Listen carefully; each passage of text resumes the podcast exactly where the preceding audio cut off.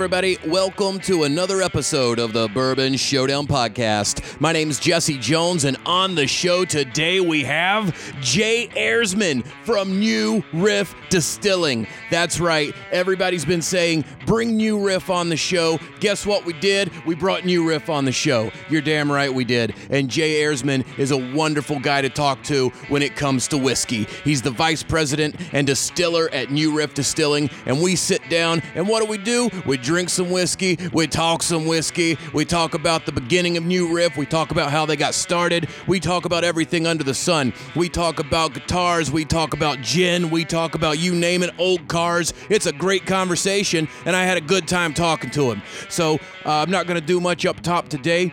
I do want to tell you, though, about something I have found recently. It's a website called engrvd.com. I needed some Bourbon Showdown Glencairn glasses. I went to the good people at engrvd.com, and what did they do? They made me the best Glencairn glasses I've ever had. They're absolutely amazing. They did them quickly, they did them professionally, and the customer service at this place is going to blow your mind. And right now, right before Christmas, if I could tell you, I'd say go to engrvd.com. It's engrvd.com.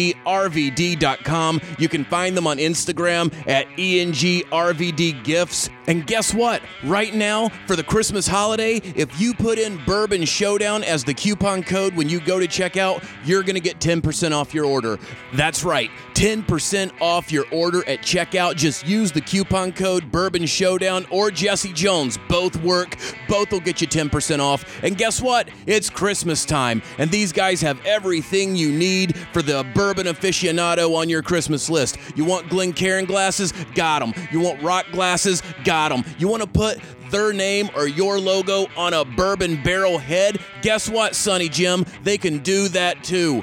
Engrvd.com can do absolutely everything you need for everybody on your bourbon shopping list. Can't endorse them enough. They put out a good product, they've got amazing customer service, and most importantly, they're made up of good people. So if you want to support a good company that does good work, go to engrvd.com. That's E N G R V D.com and use Bourbon Showdown as the coupon code when you go to checkout.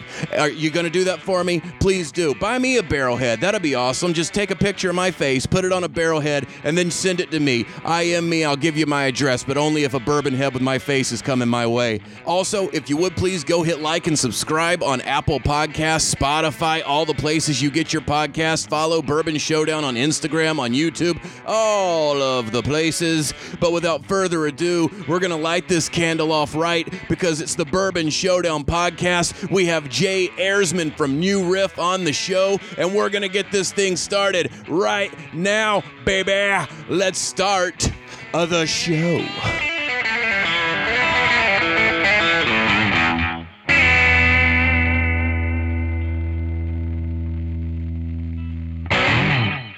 Thank you so much for being on the show today, sir. Thank you for having me, Jesse. Happy to be here. Uh, we have Jay Erisman, the vice president and distiller of New Riff out of Cincinnati, Ohio. How are you today? I'm good, Jesse. How are you? I'm doing great. I, I, I don't think we are getting the same weather as you guys. Like you guys got snow and we're getting North Carolina rain. So yeah, we finally got some snow. You know, I, we could take our kid uh, sledding for the first time in his life. I, I think. Oh. Uh, the other day, which was fun. Uh, we haven't had uh, much snow at all, global warming and all that, but we're getting a little bit this year, so it's kind of fun. Yeah. My wife is shoveling uh, the snow right now as we speak. She's a native of Minnesota, so it comes naturally. right, right. She's she's in her element. exactly. Yes. That's one thing I, I I half miss, half don't miss. When we were up north, you would have snow uh, regularly in the wintertime, and you just learn to live with it. And as much as I miss playing in it, I don't miss living in it. You know what I mean? Right. Uh, but but I wanted to talk to you today. We've been so excited to have New Riff on the program, uh, just because you guys have like 2014. You've done so much in such a short period of time. I just Thank wanted you. to have you on and pick your brain and and just talk about the meteoric rise that has been New Riff on the bourbon scene. Thank you. Yes. Well, it's been it's been quite a ride, Jesse. Um, the project whole it all started about um, probably very late 2009 and early 2010. We started having the the earliest conversations about it. So, you know, 10 years ago or so, we started to float this notion of could we do this ourselves? And, and, uh, and here we are. Um, it's it's been a, a fabulous run, and uh, we've got lots of new things coming down the pike. Lots more projects to debut, many more riffs to play, and they get heavier and heavier and heavier as the years go by. Nice. Uh, we'll talk about a few of them here today that we we've already debuted and things. But uh, man, it's been uh, it's been a a lot of fun and uh, a, lot of fun, especially to do it with the people that we have. It, it, it's not apparent to the world who just they just taste you know the whiskey or they read about the awards or or whatever. But um, the, the the the culture that we have built at New Riff is is almost the most for those of us internal to it, especially those of us who have been here from the beginning. Is uh, uh, almost the sweetest part of it all. You know, we make we make whiskey together at New Riff. Here, this building behind. Well, it's it's a it's a background. It's not nighttime here in in uh, Greater Cincinnati. We make whiskey together, and yet, uh, speaking for myself, I'd be happy if we made widgets. Right. If we right. could just make widgets together with these people. And by the way, they would be damn good widgets. Um, if it's anything like the whiskey, they would be sought after widgets indeed. sought after widgets, yeah, yeah, private selection widgets. Well, anyway, um, that's uh, that's internal to New Riff, but uh, that is is almost the best victory of all. That this group of of uh, corporate refugees or refugees from one thing or another could come together and make a project like this that is so from the heart and so independent. And um, I, I just couldn't have written it any differently or, or better if I could have done so, I suppose that's the best part about whiskey. It seems like everybody that is doing it well, they've all came to it organically.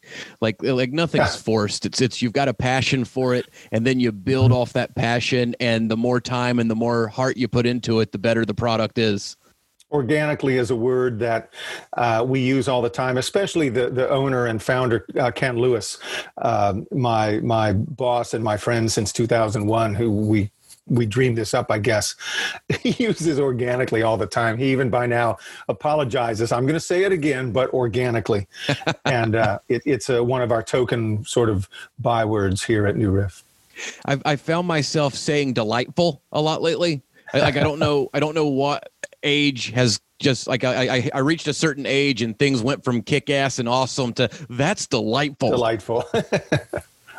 but uh, so okay, so you and Ken, how did that start? How did that partnership begin? Like you guys, you said 2000, early mid 2000s, you guys were buddies, or how did the idea come together that we're going to start a whiskey well, brand? Right. I, I, worked at the Party Source. You can't see it in this in this photo here, but next door to the distillery is a Titanic liquor store called the Party Source. Um, at various times, it has been the biggest store in America. It might be again. We're not really sure, but um, I went to work. It was founded in 1993 by uh, uh, serial entrepreneur and uh, liquor store magnate and an amazing American entrepreneur, Ken Lewis, in 1993. And I went to work there in 2001, and I, I became Ken's uh, like fine spirits manager. And being the biggest store and the and the the largest customer in Kentucky, we had tremendous access and very intimate access and close working projects and things like that with many of Kentucky's top distilleries. And by the by the by, that seemed to, to coalesce into a notion of maybe we could build one of those distilleries. And Ken generously says it was my idea. I never went to Mr. Lewis and said, excuse me, Mr. Lewis, but we should put a distillery in the parking lot, and you're going to need to spend about $11 million. Oh, and by the way, you have to sell the store. oh. I, I never said that. So maybe I supplied the creative and the whiskey philosophy end of things, and Mr. Lewis absolutely supplied the the entrepreneurialism of the project, sort of kindled it, breathed life into that, and uh, uh, made it made it live. Um, and uh, between the two of us, here we are. Years later, we make pretty good whiskey, I guess. I, I, I think pretty good is an understatement. Uh, we can't gloss over in the parking lot. So, so you took the party source and you you built it in the park. You built the distillery in the parking lot. Well, That's essentially, awesome. um, More or less, yeah. We actually built it uh, on a strip of land which had previously been a levee, a, a large mound of, of grass, a hill that protected uh, the city of Newport from floods. And we took down the levee and put up a flood wall. And on that strip of land, we built uh, the distillery. So it looks like it's in the parking lot. It, a slight misnomer to do that, but Ken already owned the real estate, and this is really sort of a, an extension of sort of a 2.0 of, of his original real estate project, and uh, it, uh, holds the distillery, and we also expanded the liquor store. Uh, Mr. Lewis had to sell the store, of course, in order to own the distillery here. And rather than sell it to the highest bidder, who would have probably dismembered it and changed everything, he right. sold it to the employees. Perfect. It is it is an employee-owned uh, Titanic liquor store, and again, one of the biggest, probably in the world, and um, is a, a, another sort of well, absolutely a touchstone of his legacy, and the, the linchpin of this this this project here, where we where we sit. Uh, some of the fun parts of of the build out and the, things like quote unquote the parking lot are. So if you see here in this picture right here there is let me make this work with my my background but right here where my hand is is a square of concrete that you see on the ground. That square of concrete is it, it holds a, a, manhole. That's right. You're you're here today, Jesse, to look at a frigging manhole. It, it's that that unsexy, and yet uh, that is the top of our well. The first thing we did when we, we went to build New Riff was we went looking for a better water source than the city of Newport. Okay. And we knew we could we knew we could make good water or, or good bourbon on municipal water because that's all they do in Louisville right, and Bardstown right. and, and, places like Lawrenceburg. All of these large bourbon factories tie into the municipal water. They don't run on a on a little burbling brook of limestone water with the creek running down the hill. That that's right. a piece of legend, and it was true hundred years ago, but it's not true today. You can't run a large bourbon factory on on a little spring. An eighteen thirty water wheel. Exactly, yeah. But you can run a distillery of New Riff size on a small water source. And we found 100 feet down, right underneath the very building where we were always going to build, it was a pristine, fantastic water source for making whiskey. It is like uh, to be it was like yeah it's it's kind of spooky. It's one of the most serendip two serendipitous things that happened in making uh, building new riff. And it's fed by the limestone hills. So if you are at new riff and you drive to the south like if you drive to louisville you go up a hill in your car. And those hills are full of limestone. And that limestone filters downhill into this aquifer, this piece of groundwater. And so we get 500 gallons a minute of fantastically mineral rich water that becomes the whiskey. It's when you oh, taste oh, the water, it's a big fat tasting water. I'm sure if this whiskey is big and fat tasting, and we're going to try some in a little bit, yes, we it are. begins it begins with the water. On top of that, it's a green energy savings because this groundwater coming up at 58 degrees Fahrenheit every day of the year saves us a tremendous amount of, of energy and, and carbon carbon in how much water we need to cool. We don't have That's to perfect. cool very much water at all, comparatively speaking, to a, a larger distillery that runs on city water. So uh, it was a win-win both for us and for planet Earth. That's awesome. So so you you you and him he has the idea you have the idea you you come together whoever whose ever suggestion it was you start the distillery uh, when was your first release like when when was the first whiskey when did it hit the market Right. Well, we started distilling in uh, uh, June of 2014 and we we knew we would wait at least four years. Yep. If it took five years, we would have to go to Mr. Lewis and say, "I'm sorry, Ken, we're going to have to go another year." But after you know six months or or a year tasting the stuff, we could see that if it just continues to grow on this sort of track, this linear path, what, what emotionally, what came to my mind was, we're going to be okay. we didn't screw it up. Thank right. goodness. It's going to be at least good, decent whiskey. And it turned out to be double gold medal winning whiskey uh, as soon as it came out. So, like right out of the uh, gate, right? Right. We went to, uh, so we released the first whiskeys in uh, 2018 um, and uh, in, in uh, August, September 2018 in uh, the new year of, of, January 2019, we sent off our entire portfolio, which was uh, bourbon and rye bottled and bond and single barrel bourbon, as well as both of the gins that we make. We make two gins at New Riff. Nice. And we sent off these five products to the highest spirits competition in the world, the most prestigious. It's the San Francisco World Spirits Competition. It, for many people, it's the only one they care about. We never competed before, but we always knew once we get there, this will be the the bar that we have to get over. This will be how we know what if how we're doing. And we sent them all off. And uh, the the San Francisco World Spirits Competition awarded at that time silver medals and gold medals. And if all of the products of a of a given uh, of, of all the judges of a given product thought that it was a gold, then it gets double gold. And in an unprecedented achievement for almost any distillery, but let alone a new young distillery competing on the world's highest stage for the first time. Not just a double gold, or two, the entire portfolio Ooh. rang up the double gold. Wow. Uh, with one of our products, the barrel aged gin, claiming best in class.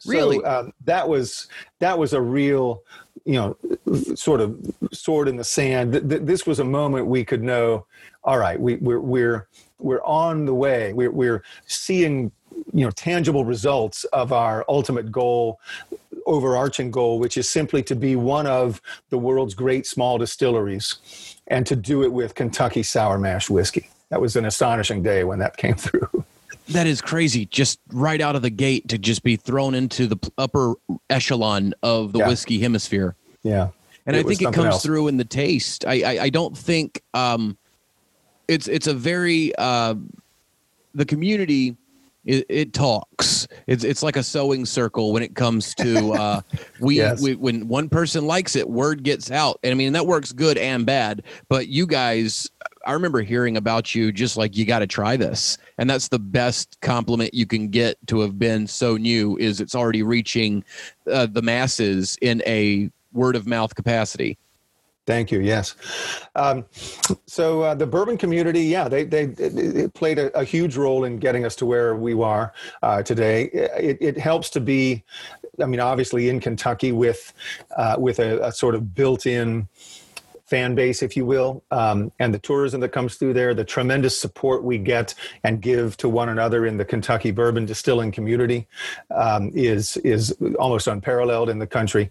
You have the biggest distilleries, the biggest liquor companies in the world, sitting at a table with very small places and exchanging ideas and support. And uh, it, it, it's a very fertile ground to kind of grow this sort of thing. And we also dare I say, we kind of knew what we were doing in the sense that we had done it at the retail end, at the party source. Right. We knew all about selecting private barrels and running a program like that, and some of the ins and outs and implications of that, and um, how to sell and market things. There's there's folks who come into distilling and they used to just be a farmer. Right. And right. God bless them. I love me some farmers and we work with our farmers very closely, but that doesn't necessarily prepare you for a career of how do I get a store or a bar to sell this? Right. And we, we knew some of that. So we were already connected to uh, various and sundry, you know, elements in the in the uh, the the bourbonosphere or the or the liquor industry generally. We already knew retailers. We could call someone up in Chicago and say, "Would your 30 stores like to carry us next month?" Boom, like that. And that's a, a leap that it takes many small enterprising entrepreneurial distillers to it takes a while maybe to get there and so uh, we already knew some of that community and, and some of the those connections and that helped a lot that's a huge foot up when you, it is. you already have the inroads onto shelves and you already have a solid word of mouth. I mean, the internet loves you guys. Like uh, the social media presence and the the way people speak of you in like the private groups and everything. It, it's it's you had the full triangle right there. Cool. And are you in? How many states are you in right now? You know, I should I should write it down and keep a running tally. We just this year opened uh, Wisconsin and Missouri, um, and uh, it's a, a, bit misleading though because in some states, I mentioned Chicago. Uh, we're only right now in one chain of stores in Chicago. We're not in Illinois generally. We don't have that much product. We are in California in uh, four stores, I think nice. The, the country's biggest economy, a, a bigger economy than France, and yet we're only in four stores. Well, there are there are places where we went and worked with with uh, retailers because of the because they wanted us, but also because of the prestige of being with X or Y retailer. We're in the UK in about three or four stores. Um, again, only the top retailers there that reached out. We don't have enough to supply all of these places, you know, broadband and and all over the place. But can we send some to this store or that store? Here's another example. Uh, we're in North Dakota, right? Why would we be in North Dakota? Well, given our, our retail relationships, we had a friend, Ken Lewis had a, a friend and an acquaintance from his retail days. His, his name is Harry. He runs a chain of stores in North Dakota called Happy Harry's. Happy and Harry's. When we, when we had whiskey to sell, we called up and said, Harry, are you ready for some new riff whiskey? And so Happy Harry's is a, a customer of us. We don't need to be in North Dakota to change the game or to sell everything we have, but he's a friend of ours. So of course, we, we send stuff around the, we send stuff around the country like that that uh, sometimes is is not indicative that oh you're really in that many states. Uh, but we're getting around. We were in New York. Uh, we were in Florida. We're in uh, the Pennsylvania liquor system. Uh, we recently added. Got to get you into the Carolinas. Uh, sorry, New Hampshire and uh, Was last year too. Um, uh, we're in uh, Minnesota now, I believe. Uh, so uh, we'll get to the Carolinas eventually. Some states are a lot easier to do business in than others. Yeah, the control states can be hard. The, the control states can be hard, but at least in the control states, you are dealing with a level playing field. Agreed. The control, the Agreed. control states, as Ken put it, I think they, they put they screw everybody equally. so. Um, there's a lot of hoops to jump through, but they're, they're, like we're in Ohio, of course. That's our our second home state. It's right across the river from us. Uh, we're in northern Kentucky, on the border of of Kentucky and Ohio, in in Greater Cincinnati, and of course we'd be in, in Ohio. Now they're a control state too, and they have their issues, but they they do a better job than ever. And and uh, on on the whole, uh, the control states are are not too bad to deal with. We'll we'll get to the Carolinas eventually. I, I, feel like we have glossed over one of the largest questions people have. How did the name New Riff come about? Like, how did you guys pick that as your moniker? Right. Great question. So, naming something like this, uh, man, it's it's really hard, Jesse. Um, you're you're trying to come up with a name for a product, for a a brand that could be around for generations, and the the responsibility, the weight of that is really tough. And we sat in meeting after meeting, Ken and I, and then later joining us in that uh, endeavor was our uh, vice president of operations, general manager. Her name's Hannah Lowen, uh, and uh, she's. Um, she she was in the meeting as well when Ken came in one day and said, "All right, I had an idea." And Ken is an old deadhead. All right, when when we were born, he was probably literally following the Grateful Dead in the proverbial Volkswagen bus. You know, um, he's he's a music fan, and uh, he uh, he came into this naming meeting and said, "I had an idea. What if we, what if we think of the distiller as a musician, right. and they know what they're doing, they know how to play, they know their tradition, but but they're doing a new riff on it a little bit. They change it up every time, and they they they change it around, and it becomes like a new riff."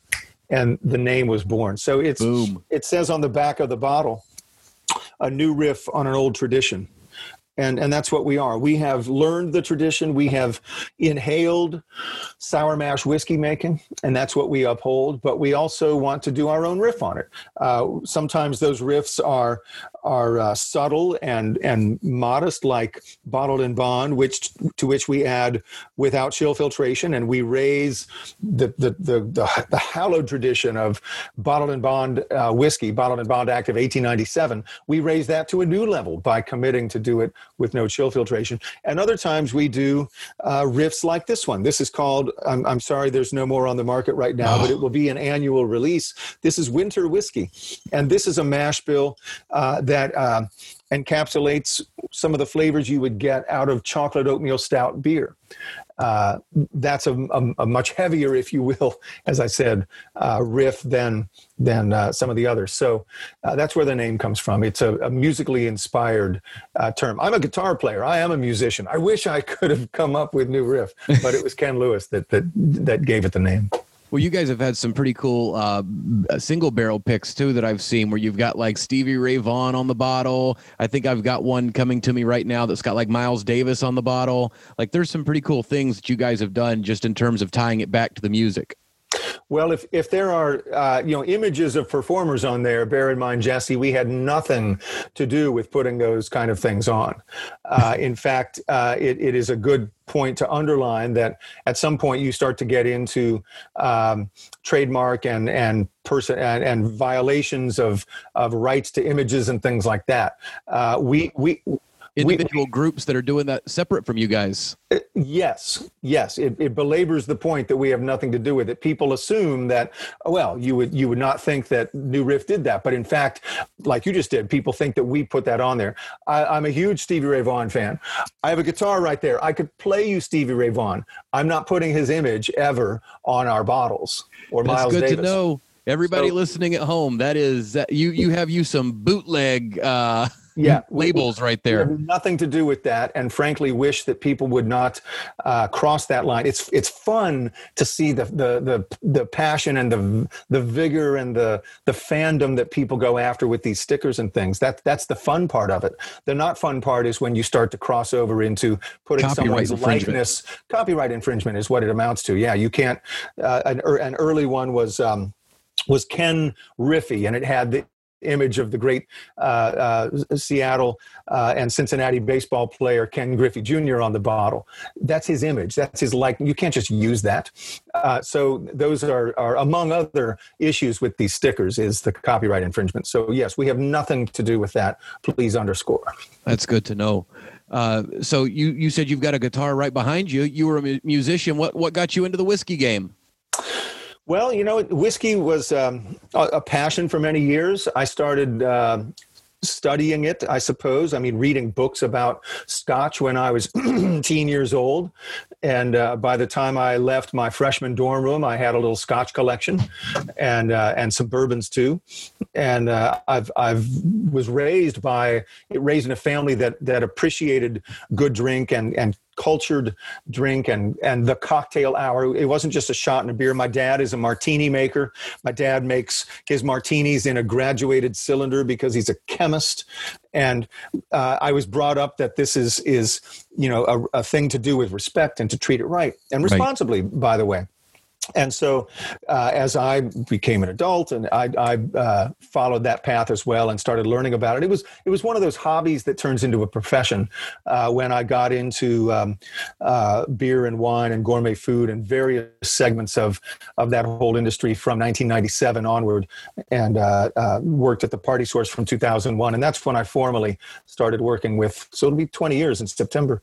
Oh wow. Formally started working with spirits and, and wines and things well, spirits I think that's a, a, good point that you make. I think a lot of people, if their parents uh, demonize it or scare them about it when they're young, then they can grow up and like in college they'll go crazy because they've never had any experience with it whatsoever. Right. Then they can kind of uh, just have the wrong idea about it.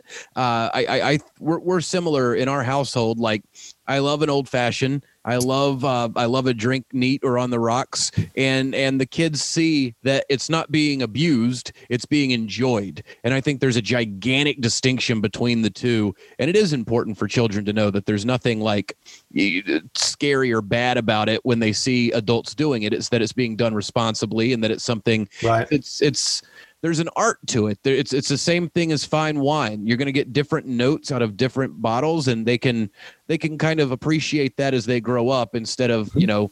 Uh, uh, I'm I'm from the South originally. Instead of like shushing it and uh, uh, uh hiding from it, you know. Right so uh, you're in now and you've got everything going uh, uh, the winter whiskey that was one that everybody I, I, think you guys did very well with that upon its release didn't you uh, absolutely, it was um, you know a, a, project of of uh, many years and many many people's inputs. We we were all, only always going to call it oatmeal stout bourbon, chocolate oatmeal stout whiskey, and realized um, that. Uh, maybe people would see this and they think it has chocolate added to it or these are bourbon drinkers whiskey drinkers some amount of them don't even drink beer don't even like beer right what should we call it and um, between a lot of input, some from our sales staff, some from Ken Lewis, who I think said, well, why don't we make a winter brand out of it?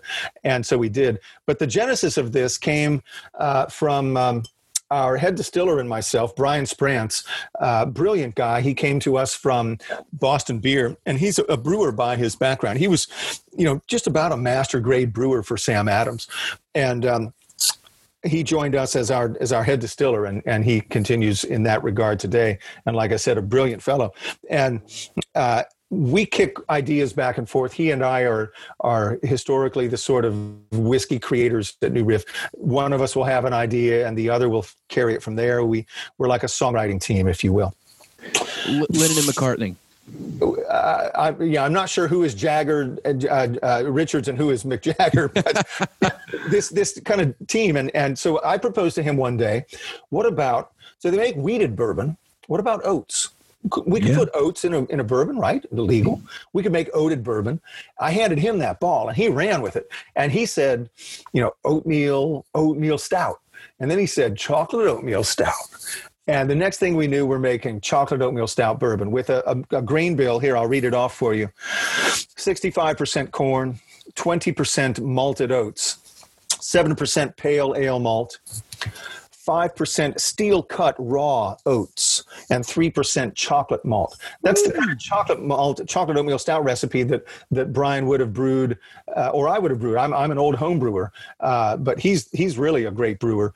And he, he would have brewed that kind of thing in his brewing career. And so it was a chance to let, you know, Brian's background inform where we went with that. And what came out was a, I mean, an, an bourbon would be interesting enough. Oh, yeah. Chocolate oatmeal stout. That's just crazy. But it's yeah. not flavored. It's not finished in a barrel that held oatmeal stout. It's built from the ground up, from whole cloth. We have cut this bourbon and, and, and aged it uh, almost five years. It's about four years, 10 months old, actually, this release. And uh, aged it it up to be um, uh, an, an, annual release, uh, our winter whiskey. That is beautiful. So that'll be a thing. Uh, what what time? Obviously winter, but what time of year should people be on the lookout for that? Because uh, I I kind of want one. I really want one it, it ought to come out to our uh, distribution platform and, and footprint in, you know, the, the late later part of every year. Uh, I don't have a date by any means, but but uh, second half of November. I think this this batch here came out um, in uh, late November. So uh, just look for it in the holiday season at a, at a fine retailer near you uh, across our our, our our platform, I guess beautiful. And I, I think it's really cool that along with, uh, first off, when a company gets a good product, sometimes they can rest on their laurels and just keep putting out that good product. I love that you guys have expanded on that immediately. Like you had a product, you had the bottled and bond, you had the rye, you, you could have just coasted there for like as long as you wanted to, but you're immediately pushing the boundary. You're letting uh, your distiller come up with uh, you and him coming up with these new cool things that are just like pushing the boundaries of what you're doing. I think that's just commendable because uh, you didn't have to. You could have just sat on it. And, right. and for you guys to be as young as you are, you're also doing a lot in the community. I I, I love uh, how charitable you've got all of these charitable endeavors in the community. Uh, you've got the community barrel program. Mm-hmm. You've got gifts of warmth. Black is beautiful. I, I it's it's it's awesome. And then now this year, what are you doing? You've got the 15 year old bourbon to benefit restaurant relief funds, which I think is the year for it uh, of all time for restaurants yeah. and bars to need a helping hand. Uh, could you walk me through the the benefit uh, restaurant relief fund and your 15 year old bourbon? Sure. So um, this is clearly not distilled or, or produced by New Riff. Uh, we are not 15 years old. We're only six years old, um, or almost six years old, almost seven. Uh, we opened in in uh, 2014. So um, we started off. You may remember with a, a purchased brand uh, called OKI, which stands for Ohio, Kentucky, Indiana, and uh, it was uh, several hundred barrels, only a few hundred. Uh, Ken, looking back, Ken wishes I wish I'd bought a few thousand, but we just bought about 330 odd of these barrels, and it was a, a, the point to just have a little whiskey brand while we got going. It, it, wasn't supposed to pay all the bills. I mean, it made a little money, but if we really wanted to pay bills, we would have bought three thousand barrels or thirty thousand barrels. Right. But that wasn't the point of, of OKI. OKI was to to get our feet wet. It was to it was a little bit of a placeholder on the shelf. It was definitely a standard bearer. OKI was bottled without chill filtration, and everything at New Riff, it's it's here in the bottle, in the glass, bottled without chill filtration. Even the gins are bottled without chill filtration. It was a chance to say we didn't distill this whiskey, but it's a high rye bourbon, and so is ours. And uh, we were trained by the guy who made it. And furthermore, this is how we think whiskey ought to be bottled no chill filtration. And so it was a way to present our standards to the world. What, what I didn't grasp when we started the OKI project was how much of a rich training ground it would be for our team. We could learn about uh, blending batches together for consistency. We could learn about how to elucidate single barrels. We did some finishes. We fooled around with that. Our, our bottling and, and processing team, they could work with how do you bottle aged whiskey, uh, and, and they could do it now when we're brand new, not four years from now. Right. So it gave us a real educational platform for how to work with a brown spirit. And finally, it was just really nice to have uh, some brown spirits in the house than just a bunch of white whiskey, which we also had. But we, we wanted we wanted to be able to, to interface with people over a glass of brown booze. So that was the OKI project. OKI was was destined and was meant to die. It's not a sustaining brand. We were never going to do a, a, switcheroo where we have OKI and then we we switch our stuff into the the bottle right. um, for the the juice from Indiana. It was always meant to go away. And so by design and like clockwork, in the summer of 2018, as our own stocks were turning four years old, in July of that summer, we ran out of OKI and it was gone. Uh, we saved and by the way it's now owned by uh, we sold the brand off to some local whiskey entrepreneurs who are really cool guys and they, they've done whiskey before and they know what they're doing and oki is in good hands but it, it has nothing to do with new riff today that said we saved back a few of the last barrels just on the basis of maybe there will be a rainy day maybe right. this could come out well, for 10th anniversary new riff. Maybe we don't know what we'll do with it. Right. but we just we, we should just save a few of these things. And we didn't know what we would do with them. Um, credit to hannah lowen. I mentioned her before our, our vice president of operations.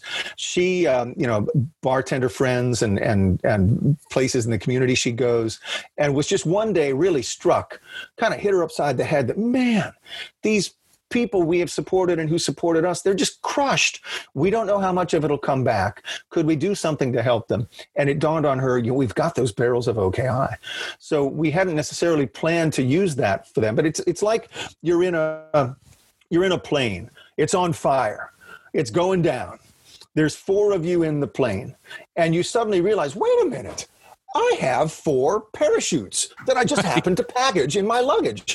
Damnedest thing. Well, good thing I did that. And you distribute the parachutes to everybody. Totally. You know, we just happen to have, listen, we've got these barrels of whiskey here.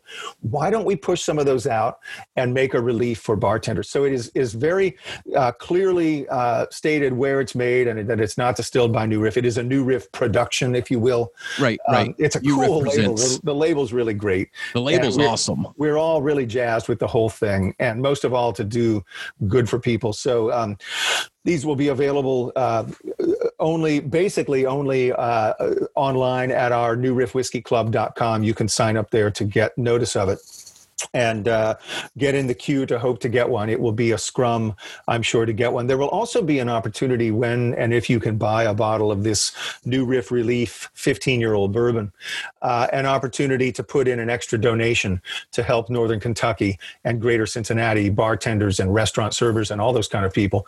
The funds are being dispersed by uh, legitimate organizations on both sides of the river in Cincinnati, Ohio, and in Northern Kentucky. The Northern Kentucky Chamber of Commerce, I think, is handling some of it. So um, it's all very well done. And there's an opportunity in there to put in an extra 10, 20, 50, 100 bucks. That's awesome. Uh, uh, there's a phenomenon lately here in Cincinnati of people dropping $1,000 tips yes. in restaurants. Have you read right. about this? It's amazing yep. Yep. Uh, that coalesce around the basketball rivalry we have of Xavier University and the University of Cincinnati. And if anyone would like to leave a thousand dollar tip uh, on a, uh, a bottle of New Riff Relief 15 year old, that would be fantastic. You can make it to Xavier or XU, uh, uh, Xavier or UC, or for that matter, UK. We don't care. we'll, he'll get the money to the bartenders and, and help sustain them in this terrible winter. I, I think that's absolutely awesome. I, I think people's good nature. Uh, I we can focus too much on the negative sometimes. I think the people that are doing good things are getting overlooked sometimes with all this. Uh, I I similar as bartenders and waitresses. I've been a comedian for so long, and now you take the ability to perform live away from you. You are yeah. you are in dire straits. Yep. Uh, I was doing a show. It's funny that you mentioned the thousand dollar tip. I was doing a show last Wednesday, and this guy he had already paid for his price. He'd already paid for his ticket, his socially distanced small crowd ticket. And after the show, uh, he didn't tip a thousand, but you know, he came up and he gave us a hundred dollars just as a mm-hmm. thank you for doing this. Right. And that's not a thing he had to do, but of course it, it, it, it was appreciated. It's uh, one of those things that right now people could use. So it's awesome that you guys are going above and beyond to do something to give back. And I will definitely, I will tell everybody else sing it from the rafters to go out and, and, and donate and sign up and do what they need to do to support it. Thank you. Thanks, Jesse. Uh, so we are we you have sent me some delicious whiskey. Um, before we get to that, I do I've got two more questions and we'll get there. Um, one with everything that you're doing, you sound like a very busy guy. What do you do on days when you're not making whiskey, when you're not selling, when you're not doing everything that New Riff needs you to do? What's your time off look like?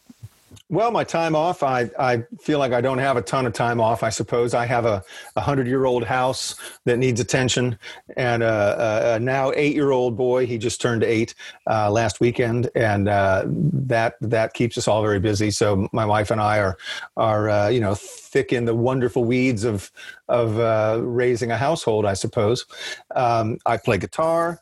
Uh, I work on uh, my vintage car, and what do you got? Um, it's a it's my father's car actually. I take care of it for him. It's a 63 Galaxie. Ford Beautiful. Galaxie. It's it's fun. Yeah. So I'm a car guy, and um, uh, don't have many cars, but I, I work on that too, um, and uh, enjoy uh, hiking in the woods with the family. I guess.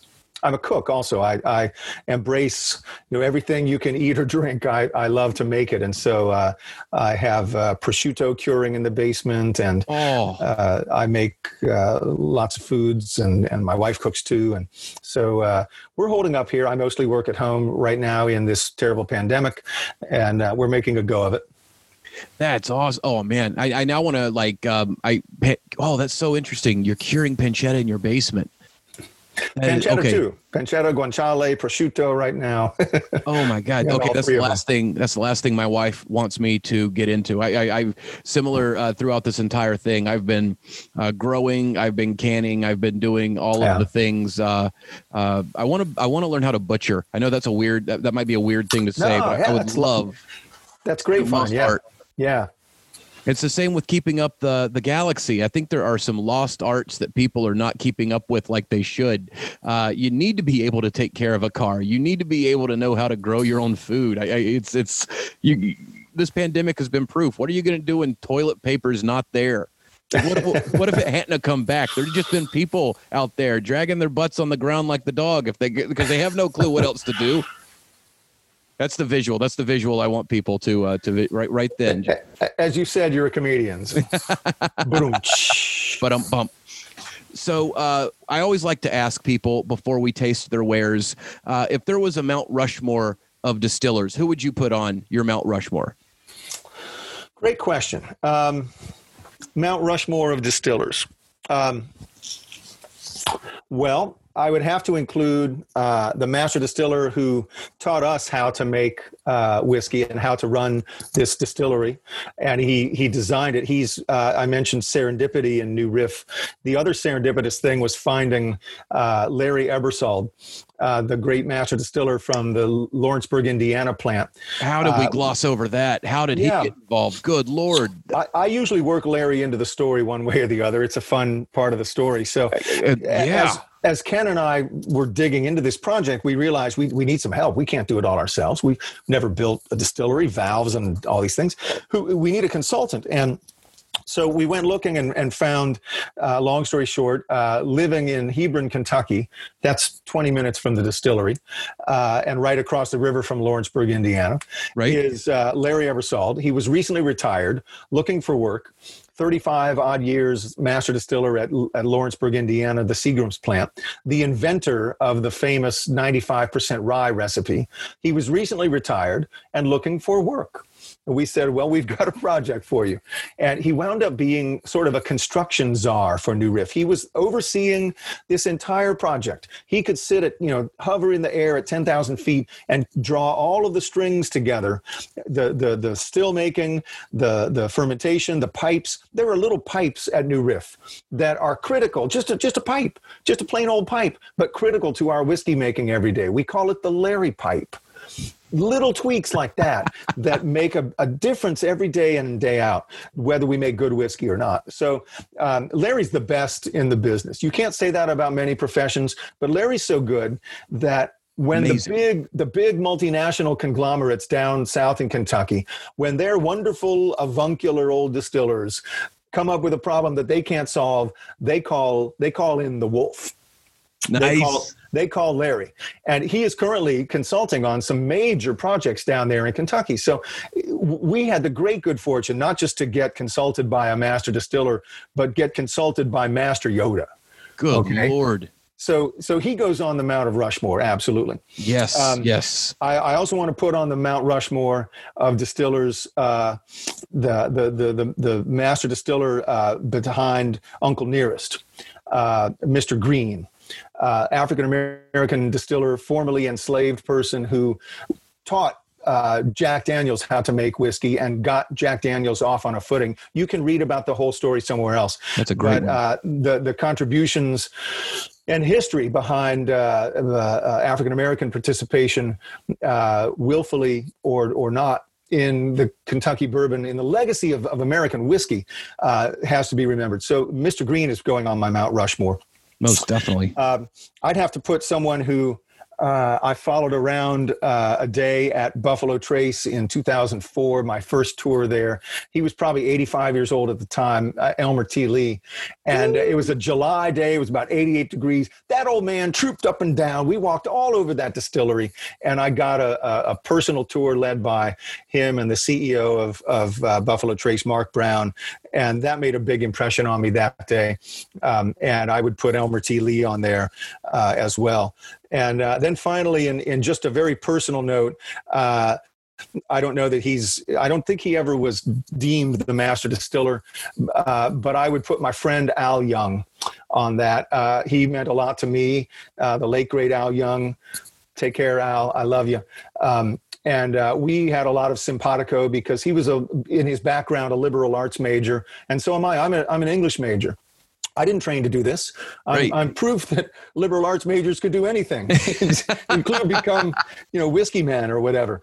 And uh, Al meant a lot to me personally. So if, if it's my Mount Rushmore, I'm putting Al Young on there. Beautiful. The man, what a well-rounded freaking group of people right there. I love that you ended with Al. That's perfect. And now you have been kind enough to bestow upon me some of your wares. Uh, I, am yep. We've got the new Riff bottled in bond. We've got the rye bottled in bond. Uh, uh, let's let's drink some whiskey. Cool. Let's try that. And, and so, if you've got it, I also want to see what the gin bottle looks like from New Riff. I, I think it's just yeah. the coolest thing. My wife loves gin. I love gin. Great, great. We will absolutely get into that. Uh, so about our bourbon, here is our New Riff the flagship, if you will, bourbon. Yes. Uh, New Riff bourbon, bottled in bond without chill filtration. It's embossed in the bottle. This is my favorite part of the package. I love every time I pour it, I feel it there. It's bottled in bond without chill filtration. Embossed in the bottle. You know, if, if anything went wrong, Jesse, and we had you know 25,000 of these bottles on the water from France, and for some reason we couldn't pull off no chill filtration, we would be screwed. but uh, but it worked out, and uh, at, at 100 proof per the regulations for bottled and bond, our stuff is is unchill filtered and reliable, and we retain because it's unfiltered all of the the aroma and the flavor, but also all of the color, and very importantly, all of the texture of the barrel gets to the bottle. So we we keep all the oils and fats and the creaminess and stuff like that. All of that is in there. So uh, it is uh, bottled and bond without chill filtration. As we mentioned on the back label, we don't just do bottled and bond because it's a market segment. It's actually the only thing we do. It's the only way we make whiskey, except for the single barrel. I'll show you that in a minute. Perfect. Here is back to the winter whiskey. Look how we did winter whiskey bottled and bond without chill filtration. Oh, Anytime man. we come out with a new whiskey, Now you're never, just taunting me. Now you're teasing me with this winter whiskey. we, we never come out with small batch. We never come out with two year old 80 proof for mixing cocktails. We never Right. come out with one that we put in a can and send it to Australia. The only way we put out bourbon is, and, and any whiskey is bottled and bond or higher. In fact, frankly, the, the single barrel is barrel proof, and that's why it can't be bottled and bond, but it still adheres to all the other standards, such as four years old. So That's what I that's what I dig about you guys though. I mean, you're you're not gonna jab. You come out with frickin' Tyson punches every time. I like it. Tyson punches, yes. Uh, so by by putting our, you know, sort of stick in the ground with with with bottled and bond, we are we are not merely making it a, a, a product or a market segment or a way to appeal to hipster bartenders or old men or something like that. We regard and we put it on the back label. Bottled and bond is actually the world's highest since 1897, world's highest quality standard for quality in brown aged spirits. It's higher than the standards in Scotland, higher than the standards in a fantastic uh, spirits region like like cognac. Um, Right. It's it's still the world standard for quality, legally speaking. And so, as we were developing New Riff and wondering how how are we going to make this product? How are we going to market this? We realized if we really mean it hard on our sleeve, you know, that, that quality is number one at New Riff, how can we not make everything we do at the world's highest quality standard?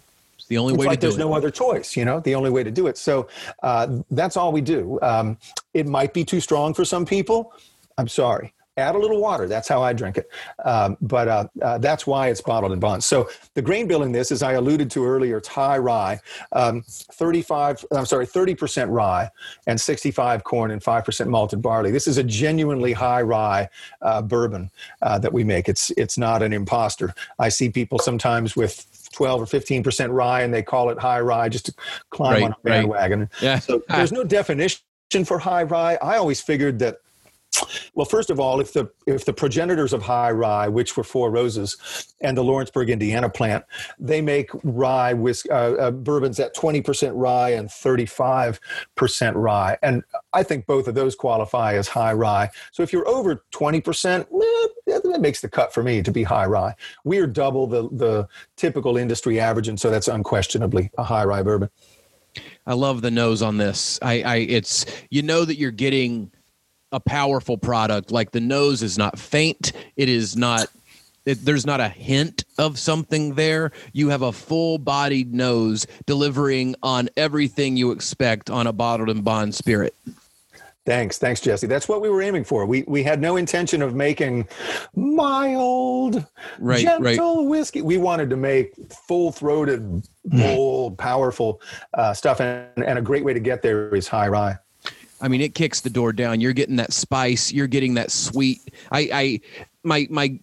Th- I've been trying to limit myself lately on like giving descriptors just to give descriptors. I think the overarching notes that you're getting from things, your palate's going to be different than my palate. We can break it down like a fingerprint. I might smell this, you might smell that, but this right here is a full-bodied, sweet, spicy just a just a handful of goodness that's going to smack you in the face, but in a good way. Thank you. Thanks, Jesse. That's what we're aiming for. So I like to drink it with a splash of water because, again, it is unchill filtered. Okay. When I add a little water, I look in the light and I see these oils. I don't know if you can see that on the interweb, but these oils swimming around. oh yeah, yeah, yeah, yeah. The, inside the glass. See, uh, that happens in in any whiskey, but it, it happens to a, a marked d- degree in uh, in an unfiltered whiskey. Those are the oils that would have been attenuated and diminished if we had had had filtered it. So uh, drink it any way you want. If you want to add Coke, that's fine. I've been saying for 20 years, drink your whiskey any way you want. Just buy it from me. Yeah. You know? That's But, uh, exactly right. But I, I like to add a, a little splash of water, and it changes the whiskey, and more flavors come out, and different flavors than are in the straight nose.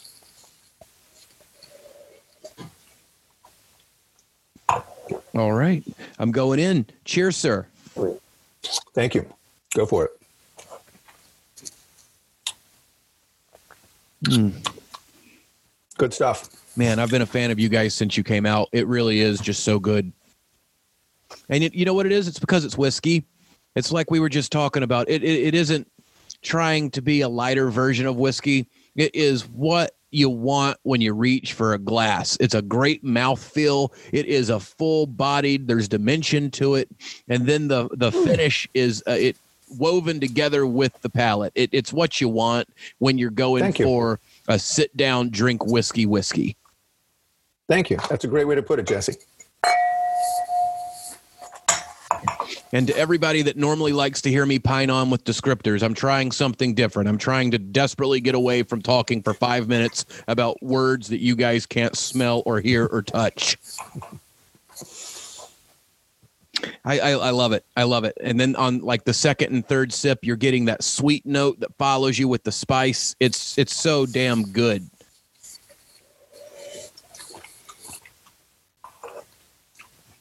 Mm. So what Drinking are you? well today, as we say? Yes. Oh, uh, yes. The filet mignons on the menu right now. Uh, which is your favorite? Which one do you sit down with at the end of the day? Well, favorite. I mean, it, it's like your favorite child, you know. But um, Day Uh, by day. I, I, have a soft spot in my heart for both of the bottled and bonds because of, of the statement that that makes, um, and uh, that that's that's almost the harder thing to commit to and pull off than single barrels. Um, we are. I'll, I'll talk briefly about our single barrels uh, too before we're out here, Jesse. But um, the, the, the the there's virtually no other distillery I know of that only bottles bottled and bond. Uh, Wilderness Love. Trail is making a good effort in that direction, but I, I I don't know whether everything they do is is like that. But be that as it may, um, it's kind of a rarity anymore that that people only do bottled and bond whiskey, and it, it, it underlines one of, as I said, uh, Kentucky's greatest, America's greatest traditions of uh, of fine alcoholic beverages. So uh, both of these are, are really my favorites: the the bourbon and shall we get into the rye? Yes, please. Twist your arm, right? Oh, yes. Uh, you don't have to ask me twice. You thought I'd never ask. I've been waiting. I will say I really enjoy playing around with rye in cocktails where sometimes it wouldn't go. For example, I drink these year round. I just had one a couple days ago, a mint julep. Yes. In Kentucky, it's all about the, the horse race, and people don't drink mint juleps year round, and neither do they often make them from scratch. It's so easy. Just put a sprig of mint in it, and, and so on and so forth. Well, uh, a lot of people drink uh, bourbon with that. Our our mint, our, our rye, as you'll taste here, I hope in a minute, will will have very often, not in every bottle, but very often have an element of minty quality, like and, and I don't mean like a peppermint candy or toothpaste or something, but like wintergreen Yes. or spear, spearmint, Oh. or some, oh. sometimes it crosses over into something like uh, like root beer, like sassafras, Oh, I love the- sarsaparillas, things like that. You know, these root derived spices, as well as um, almost always it has flavors of clove. Uh, often there are things like uh, peppercorns or pink peppercorns, a variety of peppercorns. Uh, there can be a grassy quality, but this minty thing, when it happens, is is really cool. And and how how nice is it to set that off against the sprig of mint in your glass? So lately, I've been enjoying rye mint juleps. Oh, you know. that's beautiful. Th- th- that would be verboten at, at Churchill Downs, but I love it, and and I, I encourage people to try a mint julep more often than just the first Saturday in May. Oh, So here is our rye. oh, the spice comes through. It, it's oh, it's beautiful.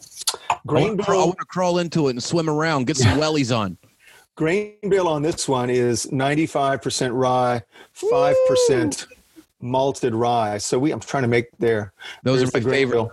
Oh yeah. Uh, Five percent malted rye, not malted barley. So we call it 100 percent rye, and uh, uh, is is unapologetically spicy. If if you can't taste you know spicy rye whiskey after this, then then maybe you got the coronavirus or something. I don't know. But I was um, gonna say maybe I'll keep this like next to my bed. I'll wake up, Yeah. I'll take a snort. I know that I can smell and taste. Yeah. So very spicy whiskey here. I uh, for beginners and, and newbies to bourbon and people just exploring it, a, a whiskey like this is is a great sort of training ground to learn. And I, I did things like this eons ago when I was learning about how to taste bourbon. So in, in most bourbons, there is this component of what we call the small grains. It's a percentage of rye. Sometimes it's a percentage of wheat, and there's barley in there too. And to learn about a whiskey, you ask yourself, taste it, and what are the small grains doing in this or that whiskey? And right. tasting rye and learning about rye like this, uh, I then can go back to the bourbon and say, aha, now I'd really taste the rye in the bourbon. It helps to train your palate on something that is so, uh, you know, explicitly flavored with, in this case, spicy rye, and then transfer that that palate knowledge to bourbon. And was a was a step in my own education to to drink rye and then go back to bourbon and learn about it. So training wheels here uh, are rye whiskey i love that I absolutely love that. Uh, I, so many people they write in and they ask us like, "How do I expand my palate?" And I, I always tell them just try different things. Uh, to your point, like if you go through this and you can identify the rye in your rye, then you'll go back to the bourbon and you'll be able to like, "Oh, that's what that was." Mm-hmm. I, I, mm-hmm. Exactly. All right.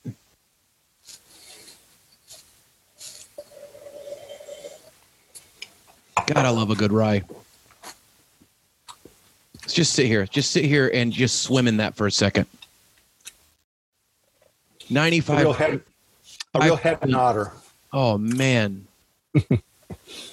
I, I've been on such a rye kick lately, and, and it's so. God, you could just sit down with this and spend 45 minutes. This is like a fine cigar. This is one of those things like every sip you're going to get something else from it. It's just so nuanced in its flavor.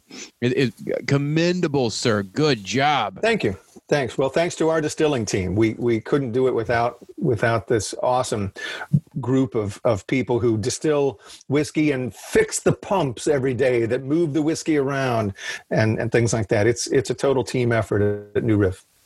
I love the finish. I absolutely love the finish on this. Man, this is like such a for everybody out there because I, I I I've got a lot of friends that covet your brand and they mm-hmm. go and they get it and they they they always go for the single barrel and they go for the bourbon.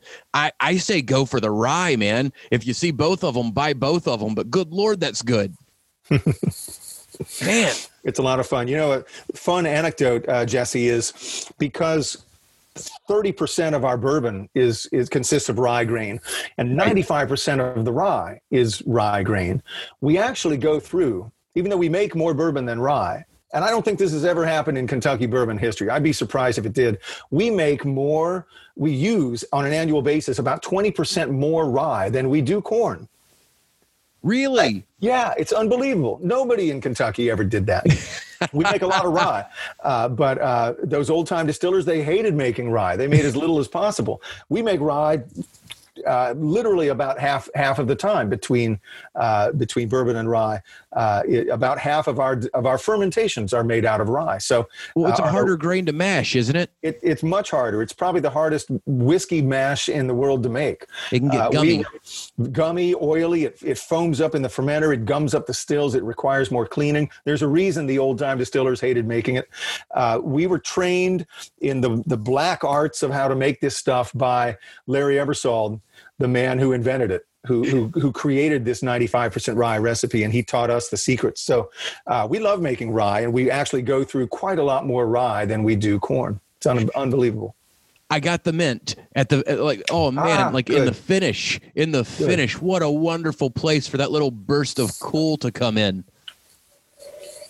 Mm-hmm. Oh that's awesome.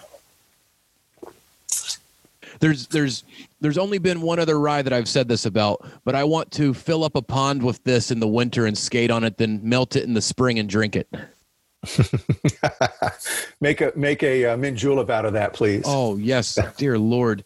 I, I, I will send you a picture because I mint julep uh, the next time I go to the store. The next time, now that we're all in like 1920s, uh, walk to the store to avoid be, seeing people, uh, I, am gonna get some mint, and I, I will definitely make a mint julep from this because it is the divine. Cool, cool. So you mentioned uh, single barrel, Jesse. I just would just briefly uh, mention yes. single barrel. This is actually the dirty secret is it outsells the bottled in bond bourbon. Uh, a lot of people see single barrel and they just run with that. Well, and, it's uh, delicious. it, it's it's been a lot of fun uh, because we are a relatively small distillery. Uh, we have a, a sort of a special angle to the production of single barrels, which we frankly did not even plan to do when we built the place. It's it's small enough, New Riff, that uh, I mean, we make eight thousand barrels a year. We, by no means are we tiny, but uh, we have a, a, a, gauge tank where the spirit goes the, the, the, high wines, the, the white dog goes from the still before it goes in the barrel. And that tank is only big enough to hold one fermentation at a time. So we distill a fermenter, it goes in the tank and it goes in the barrel. The next one, that goes in the tank and that goes in the barrel. So each fermentation is barreled not completely discretely, but more or less discretely from the next. Wow. And, and the prior. And that means that we capture not only the difference from the barrel to the barrel to the barrel, but we capture the difference from fermentation to fermentation. And Literally a be, single barrel. Yeah, that, that can be a profound difference because one lot will be sweet, and then this lot is dry, and this one is spicy, and this one is very oaky and we have the opportunity to explore these flavors in our single barrels that go beyond again the mere difference of the barrel so uh, if you get a new riff single barrel and it's it's it can be very in one direction or the next. Maybe it's too sweet for you. Maybe it's too spicy. Please go try another one because yeah. it will probably be markedly different than the last one. Uh, that's just been a lot of fun. And again we had no intention of playing it out that way. We just put in a, a the, the biggest gauge tank we could which only held one fermentation fermentation because we're a small distillery. Oh man, I, I, I foresee a super fun follow up to this where like me and you sit down and blind taste some single barrel and just just pick out the different notes that we get from barrel to barrel. We could arrange that. That would be fun. That would be awesome. All right. Well, I have kept you, sir, longer than we had planned on. I know that you were a busy guy, and I I have thoroughly enjoyed talking to you. It is uh, a man you guys produce some good juice and keep up the good work because good lord it is uh, it is phenomenal Thanks, Jesse. Uh, just to follow up on one last item, you mentioned it earlier, so I'll, I'll bring it up again. Oh, but, the gin, uh, the gin, gin. Yes, uh, we make a, a, a gin brand that we call Kentucky Wild Gin. You can see the label here. Yeah, uh, this is something we have made from the from the early days. Uh, we started distilling that gin. The first batch was in October of 14, I think, and uh, it's a gin. I'm the gin maker at, at New Riff. Again, I was raised by my father, a martini man, and learned the the the, the love of martini uh, from those days, and uh, wanted a, a, a, project like that. But also, of course, in the early days, especially, it was a nice revenue stream because we didn't have to age it. So right. we we I, I, made a gin that was. Uh, I wanted a gin from here, from from this land, from yeah, where we yeah, come yeah. from. It wasn't going to be an Old Tom or a London Dry. I wanted a, a, gin of the Ohio Valley of Kentucky, and so we we put in here some native, wild foraged, wild grown. They're not commercially available botanicals. It has 12 botanicals in our gin, uh, many of which are traditional gin ingredients. Obviously juniper and coriander, but also angelica root and orris, and three kinds of citrus and things like that. Ooh. But but we put in local wild foraged juniper. We have a local juniper here in Kentucky. And we also have a plant called the spice bush. These are ancient plants of the Ohio Valley. The Indians, uh, literally, there are records of Cherokee Indians flavoring possum. Oh. With spice bush, okay. if if a thousand years ago you were eating a raccoon, how, on the banks of the Licking River, how would you flavor that critter? And you would flavor it with spice bush. So we have we have inculcated uh, uh, native, local, wild botanicals into our gin and made what we hope is truly a gin of Kentucky, a gin that speaks to the flavors that have been kicking around and echoing in the Ohio Valley for for literally thousands of years. Uh, the settlers ate these things, the, the Native Americans ate them, and uh, we are proud to put them into the gin. So we make uh, Kentucky Wild Gin, and we also make a bourbon barreled version of that as well, Good which makes a, a, wicked gin old fashioned. Try that sometime. Good Lord. Okay, now I want to see a special release called Fancy Critter Kentucky Wild. Maybe we could put some possums in the barrel. no, we, we would never do that. Uh, okay, so what goes into a gin old fashioned? I, I, I, I'm, I'm kind of captivated now by two things. I want to know about a gin old fashioned, and I want to know how you make your martinis because Friday is upon us, and I love a good martini as much as I love a good old fashioned. Friday is definitely wild gin martini night here in the Erisman household. Uh, we save it for then, I think. So um, I, I, mentioned a, a gin old fashioned. The proper name of that cocktail actually is not a gin old fashioned. It is. Uh, you ready, Jesse? Yep. You ready? I'm, I'm going to lay it on you. I'm going to lay it on you, brother. It's bring it on thick. The it's called the gin cocktail. Oh, oh. That's it. So what that is referencing is. they kicked is the door open with that one. Yeah, is 200 years ago, or in 1806, when one of the first, if not the first, written reference, or actually was a definition of what is a cocktail, was put in print in an upstate New York newspaper. Go look it up. Um, they defined a cocktail as booze or spirits, a little bit of sugar and water and bitters. And they didn't even have ice then, but then we would have ice. Well, that is an old fashioned. That is a whiskey old fashioned. And so if you walked up to your bar in 1806 and said, Barkeep, I'd like a whiskey cocktail, you would get something similar to an old fashioned today, except probably not with a maraschino cherry garnish. Right, right. If you walked up and said, I want a rum cocktail, you would get all of those things except it was rum. If you walked up and said, I want a gin cocktail, you would get a, a, gin with with sugar, water, bitters, and today we add ice, and we do add a maraschino cherry garnish ah. and orange peel and stuff like that. So a, a, gin cocktail is is just an old fashioned but made with gin. Now it's an, an interesting cocktail when you make it with with any old gin, but it's really cool when you make it with a bourbon barrel gin like we Ooh. make at New Riff, Ooh. because when you have pulled out the whiskey, you pulled away the the barrel, the char, the the vanilla, the oaky tones. But when you put in a bourbon barrel gin you return some of those flavors to your cocktail. And it makes for a real question of what in the world am I drinking? Is it an old fashioned? But I thought it was a gin cocktail, but it tastes a little like whiskey. It's a fascinating way to enjoy uh, uh, an old fashioned cocktail. A great way, by the way, to, to drink gin in the winter because people don't want really gin right, and tonics right. in this kind of weather. But a, a gin old fashioned, uh, a, a, gin cocktail with bourbon barrel gin is is really cool. So that's one of my favorite uh, cocktails to make with our bourbon barrel gin. That sounds amazing, especially the bourbon barrel gin. I've never thought about it like that before. Mm-hmm. Another great cocktail, I won't go into the whole making of it, you can research it later, is uh, uh very similar. It's called the Martinez the Martinez cocktail. Write it down. And that is a Manhattan with gin swapped in for the whiskey. Really? And everything I said about the, the, the, the, gin cocktail and bourbon barrel gin applies to the Martinez, almost doubly so because it gets more complicated. You've got vermouth and stuff in there. Uh, a, a, Martinez is uh, also a very cool gin, whiskey ish whiskey-ish gin cocktail and and I make those all the time especially this time of year too I'm not drinking gin and tonics right right that for the summer Yep, save it for when it's hot outside. That is beautiful. Okay, so the gin cocktail, the Martinez. Now just hit me in on your martini, and and and we will be good to go. Because I am I'm I you I'm, I want to hear your father's recipe. I, I was raised right, and uh, I, I, make a, a, dry martini. I do a lemon twist. My dad drinks a lot of Gibsons. He often puts a, a, a, cocktail onion in there, and and I don't drink Gibson so much, but I drink it with a twist. Uh, I love olives. I don't love olives, especially the juice in my martini. Uh, dirty martinis are not my thing. God love you, dirty martini drinkers. If you drink a dirty martini, please drink it with my gin.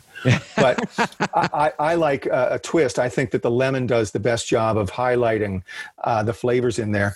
And on on the uh, on the you know question of, of ratio and how dry using my graduated cylinder the fun part of making cocktails this way is that uh, you can you can tweak it r- right on the go for how dry or, or not dry you want it. I usually hover around about a probably a seven to one ratio of gin to dry vermouth. I do think it's important to put in dry vermouth. If if you are drinking a gin martini but you're you're not adding any vermouth, you're just drinking gin on the rocks. Now that's a great drink too, especially if you drink mine. but but uh, that that's not a martini you have to right. put in vermouth, right? Right, right. And there, there's a notion, it, it, kind of goes with people who won't add water to whiskey. Well, I don't add any vermouth to that. I want dry, dry, dry. In my opinion, it's not a martini until you add that vermouth. So, um, I do about a anywhere from six, seven, or eight to one uh, gin to uh, martini. It depends on the gin a little bit. It depends on the vermouth, Right. but I'm usually about a seven to one ratio uh, with a twist. And uh, if my uh, if my child is behaving and my kitchen isn't destroyed, and I have time that night, I will serve it up. But I drink. I drink. A, I'm not ashamed to say a whole lot of martinis on the rocks because I just don't have time Yeah. Yeah. stir and chill the glass and all of that stuff. I hear that, I man. need to do every day. My son is nine. I, I, completely, Yeah. I, I understand you on that one. I, I uh, just got back in probably the last 12 months or 18 months, got back to being able to put garnishes in the cocktail. you know, the first six years, I didn't even garnish it. Just No, pour it in no. a glass, sh- knock it. Yeah. And, and now I'm back to where I can take the time to make a lemon peel or whatever. Right, right. From here to here. Yes, exactly. Stir it with your finger. Yeah, yeah, yeah, yeah, yeah, yeah. And, and, and just guzzle it down so that you don't have to. Uh, oh, okay, some. Okay, I guess I got to go do some other thing now. The kid needs me. I, yes, I completely relate to that. That is, uh, that is the new parent. That is. I think we have until 13 before that starts to go away. And, and then they start hating you. Uh, yeah, yeah. And then around 22, they're going to ask, "Oh, your your your gin cocktail's better than the one I've been making with uh, aristocrat gin. Could you please walk me through, Dad, how to make it better?" And then you'll bond all over it again. We'll, we'll raise them right, Jesse. That's exactly right. We will, sir. All right. I thank you so much for your time today. Uh, it's been a phenomenal conversation. I've loved talking to you. I hope to do it again Thank you, soon. Jesse.